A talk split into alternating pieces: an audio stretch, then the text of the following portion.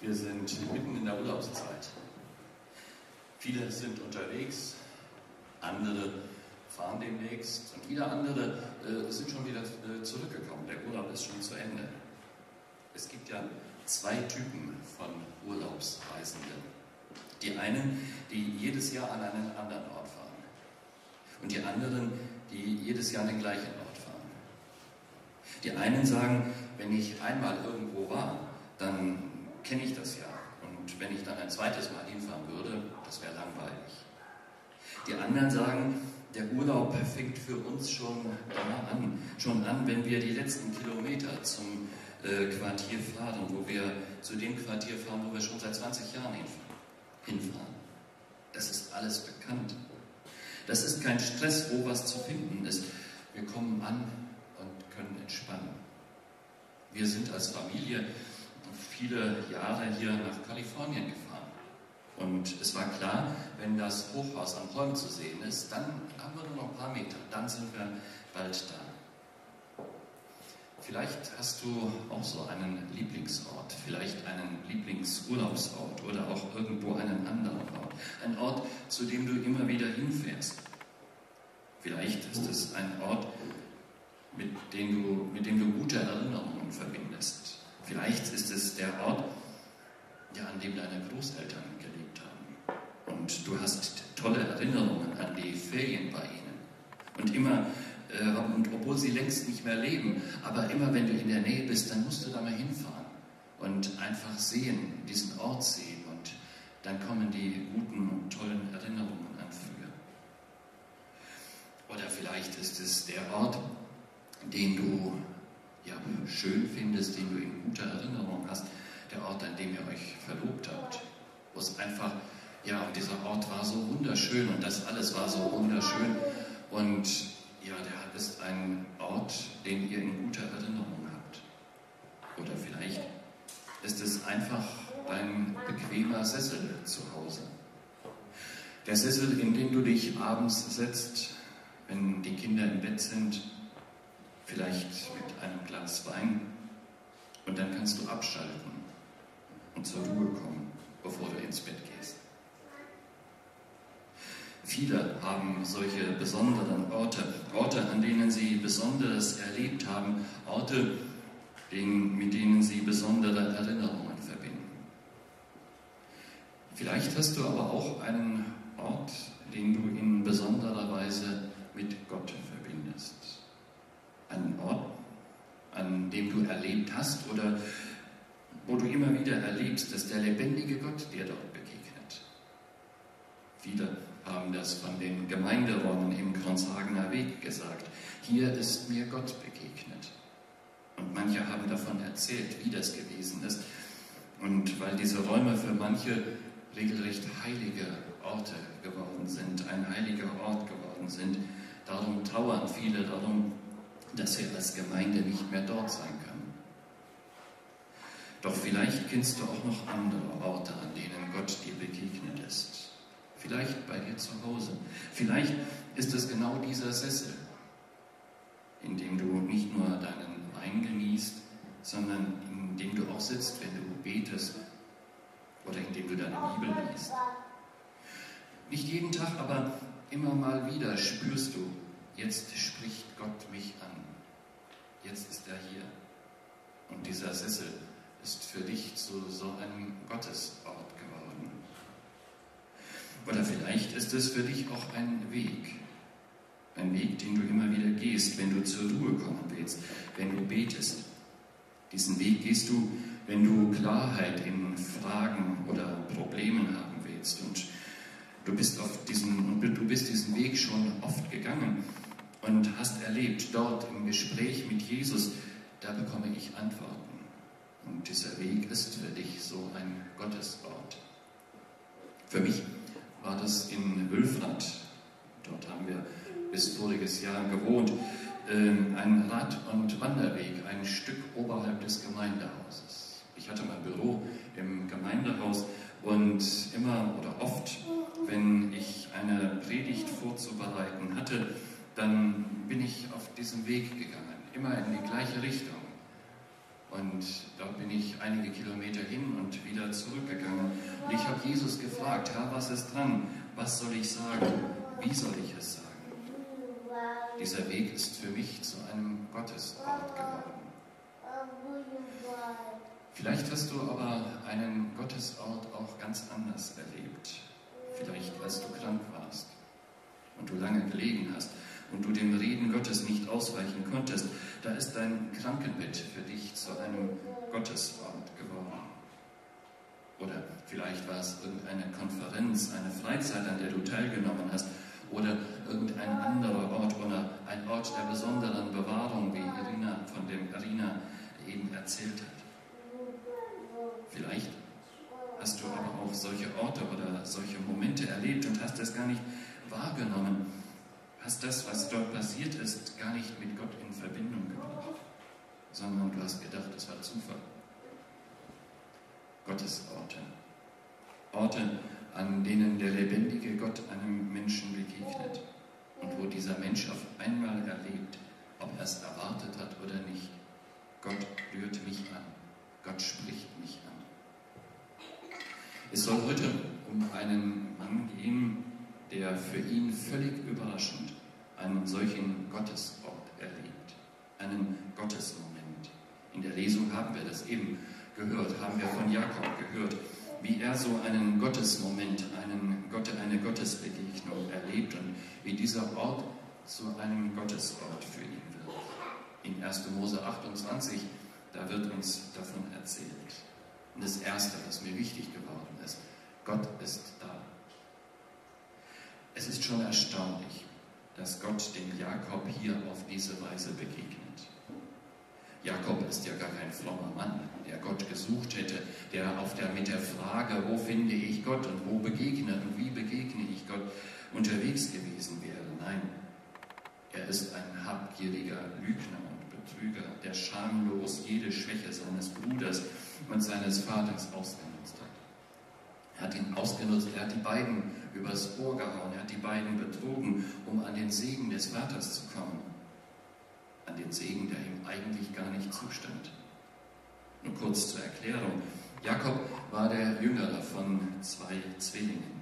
Und damals war es so, dass der Erstgeborene richtig erbte und vor allem, dass er den Segen des Vaters bekam. Und Jakob war nun mal der Zweite. Und hier war das ein besonderer Segen, nämlich der Segen, den Gott dem Abraham gegeben hatte. Durch dich sollen gesegnet werden alle Menschen auf der Erde.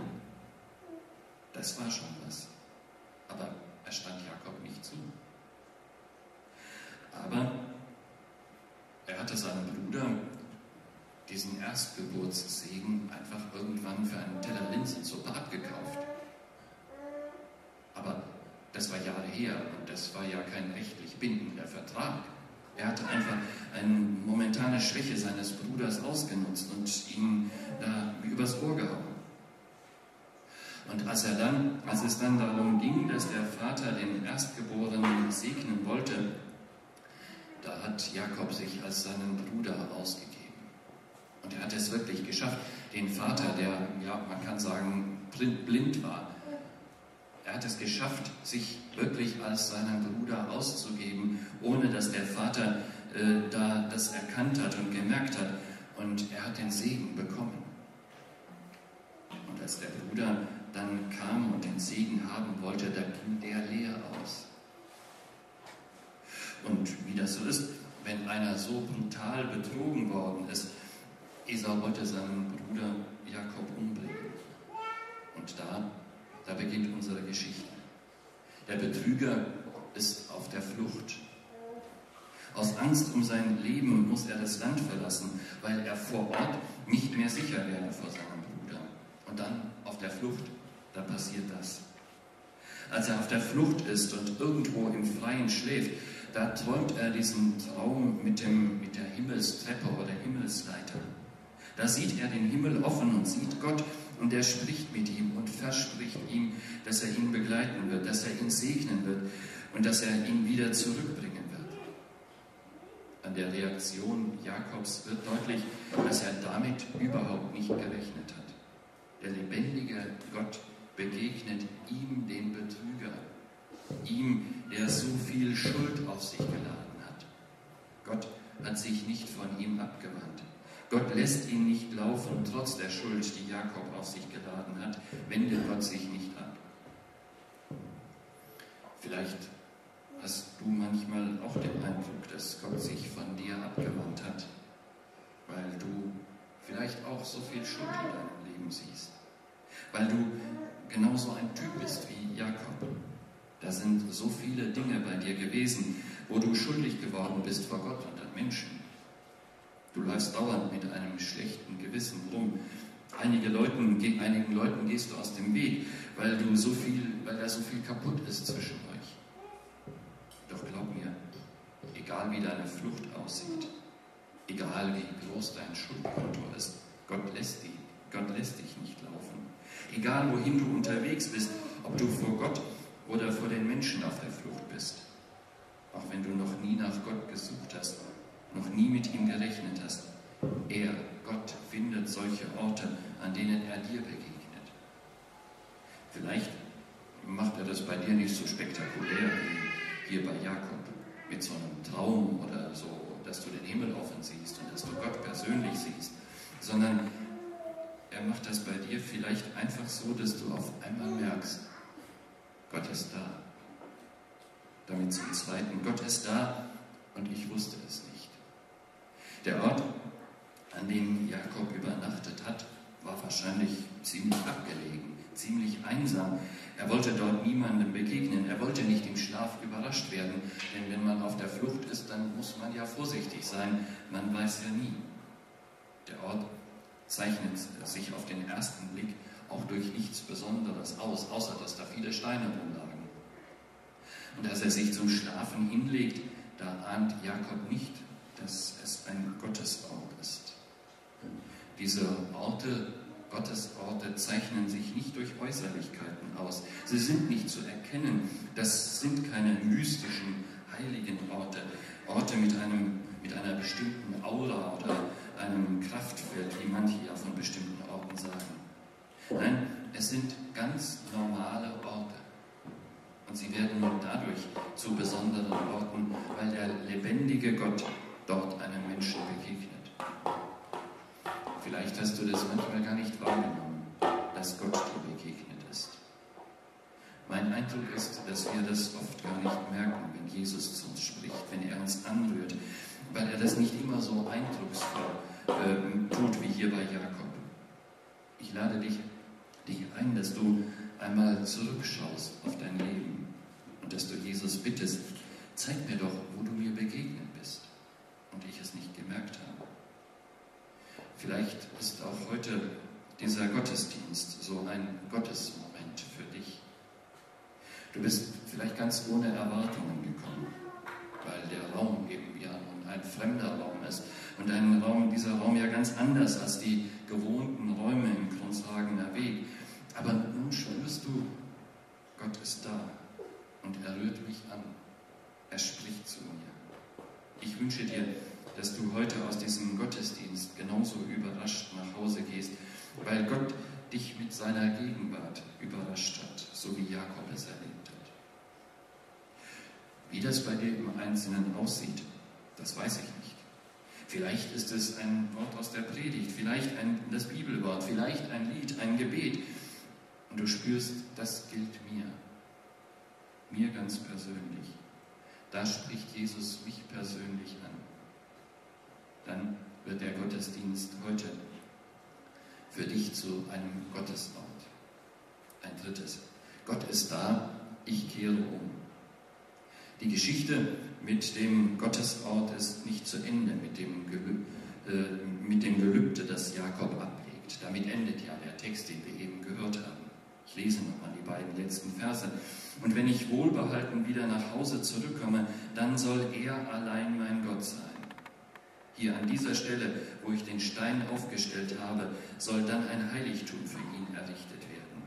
Von allem Besitz, den er mir, den er mir schenken wird, werde ich ihm den zehnten Teil geben. So hat Jakob ein Gelübde abgelegt.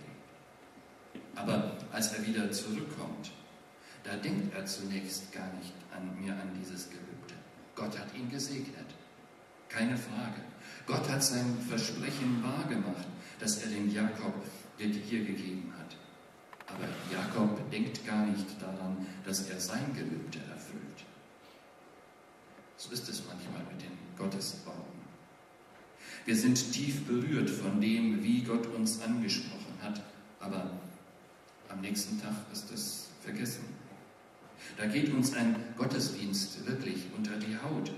Aber spätestens heute Nachmittag, wenn das Wetter sich so schön hält und am Strand, dann, dann ist das vergessen, dann ist das wieder kein Thema mehr. Oder da spürst du, ich soll gleich nach dem Gottesdienst irgendetwas klären, vielleicht mit einer anderen Person. Aber was wird er, was wird sie sagen, wenn ich das, was so unangenehm ist, anspreche? Gottes Orte sind Orte, die schnell in Vergessenheit geraten. Deshalb will Jakob ja auch einen Altar bauen, ein Gottes, ja, ein Gotteshaus oder ein Altar. Dieses, dieser Altar, der soll ihn und alle nach ihm daran erinnern. Hier ist der lebendige Gott einem Menschen begegnet. Darum dieses Gotteshaus, darum dieser Altar. Doch Jakob hat nicht nur dieses Ereignis vergessen, sondern auch das, was er versprochen hat, ist untergegangen. Als Gott ihn daran erinnert, du Jakob, da ist noch was offen. Du hast doch was versprochen. In Kapitel 35 lesen wir davon. Da fällt es Jakob ein. Er hatte versprochen, dass Gott allein sein Gott sein sollte. In diesem emotionalen Moment, als er diesen Traum gesehen hatte, als Gott zu ihm geredet hatte, da hatte er versprochen, ich will keinen anderen Gott haben als dich allein. Ach, wie schnell versprechen wir Gott alles Mögliche. Ich will dir dienen. Ich gehe in die Mission. Ich will mitarbeiten in der Gemeinde. Ich will dir gehorsam sein oder was auch immer das sein mag. Kennst du das? Kennst du auch solche Momente, in denen du Gott sowas versprochen hast? Aber kaum hast du dich umgedreht, da hast du es schon wieder vergessen. Oder es fallen dir so viele Dinge ein, so viele Argumente, dass, dass du das ja nicht einflößen kannst, nicht erfüllen kannst. Genauso war das bei Jakob, als Gott ihn wieder anspricht und ihn an diesen Gottesort erinnert. Da fällt es ihm siebenteils ein. Da wird ihm bewusst, dass er in all den Jahren sein Gelübde nicht äh, erfüllt hat. Und da wird ihm bewusst, dass er in all den Jahren Götzendienst getrieben hat.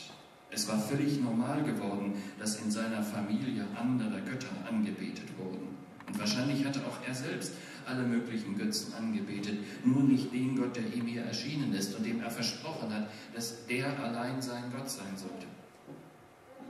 Aber weil Gott sich wieder bei ihm meldet, weil Gott das Versprechen Jakobs ernst nimmt und ihn daran erinnert, darum kann er umkehren. Darum kann er wieder mit Gott in Ordnung kommen. So ein Gotteswort, eine Gottesbegegnung kann ein Wendepunkt im Leben eines Menschen sein. Vielleicht erinnert Gott dich heute Morgen auch an so ein Versprechen, das du ihm, ihm gegeben hast. Vielleicht erinnert er dich an Schuld in deinem Leben, an Irrwege, auf denen du seit langem unterwegs bist. Weil Gott heute Morgen hier ist und dich anspricht, darum, ich kehre um. Ich stehe endlich zu dem, was ich Gott vielleicht vor Jahren versprochen habe. Jakob kehrt an diesen Gottesort zurück. Das mag bei dir kein geografischer Ort sein, sondern es mag ein bestimmtes Ereignis sein. Wenn Gott dich heute Morgen anspricht, dann überhör das Reden Gottes nicht, sondern dann kehr dahin zurück, wo er dir begegnet ist. Und dann lass dich von seinem neuen Reden überraschen. Ein letztes ist mir aufgefallen. Gott ist da, nicht alles wird gut. Gott ist da, nicht alles wird gut. Wir würden ja sagen, jetzt wo diese Gottesbegegnung abgeschlossen ist, Gott hat sein Versprechen gegenüber Jakob gehalten und Jakob hat nun auch endlich sein Gelübde erfüllt. Nun ist alles gut. Nun kann Jakob sich für den Rest seines Lebens an dem Segen Gottes freuen. Denn er hat ja alles getan, was er versprochen hat. Er ist sogar von seiner Sünde umgekehrt. Nun wird Gott ihn doch auch segnen, noch mehr segnen als vorher. Aber wenn wir uns das genauer ansehen, dann können wir nur erschrecken. Denn auf dem Weg weg von dieser zweiten, von dem zweiten Mal, als er an diesem Ort war, an diesem Bethel, Haus Gottes, wie er diesen Ort ja genannt hat. Auf dem Weg weg davon bekommt Rahel ihren zweiten Sohn und sie stirbt bei der Entbindung, also wenige Tage später. Und Rahel war die Lieblingsfrau Jakobs. Das will uns nicht in den Kopf, wie das sein kann. Jakob hat doch jetzt alles erledigt, hat alle Götzen aus seinem Leben verbannt, hat einen Altar für Gott gebaut, hat Gottesdienst gefeiert. Und dann das. Wir möchten das gern anders haben und finden es ungerecht, wenn Gott uns so etwas zumutet. Doch Gott ist kein Händler, mit dem wir Geschäfte machen. Er ist frei in seinen Entscheidungen und auch frei in dem, was er uns zumutet. Das bedeutet aber, auch wenn Gott da ist, dann wird nicht immer alles gut im Leben. Aber das Versprechen Gottes bleibt, dass er mitgeht, dass er da ist. Und immer, immer wieder führt er uns an solche Orte, an denen wir seine Gegenwart besonders spüren. Ich wünsche dir, dass du diese Gottesorte, diese Gottesmomente Momente nicht übersiehst, dass du sie nicht vergisst oder sie nicht sehen willst. Ich wünsche dir, dass das heute mit dir geht.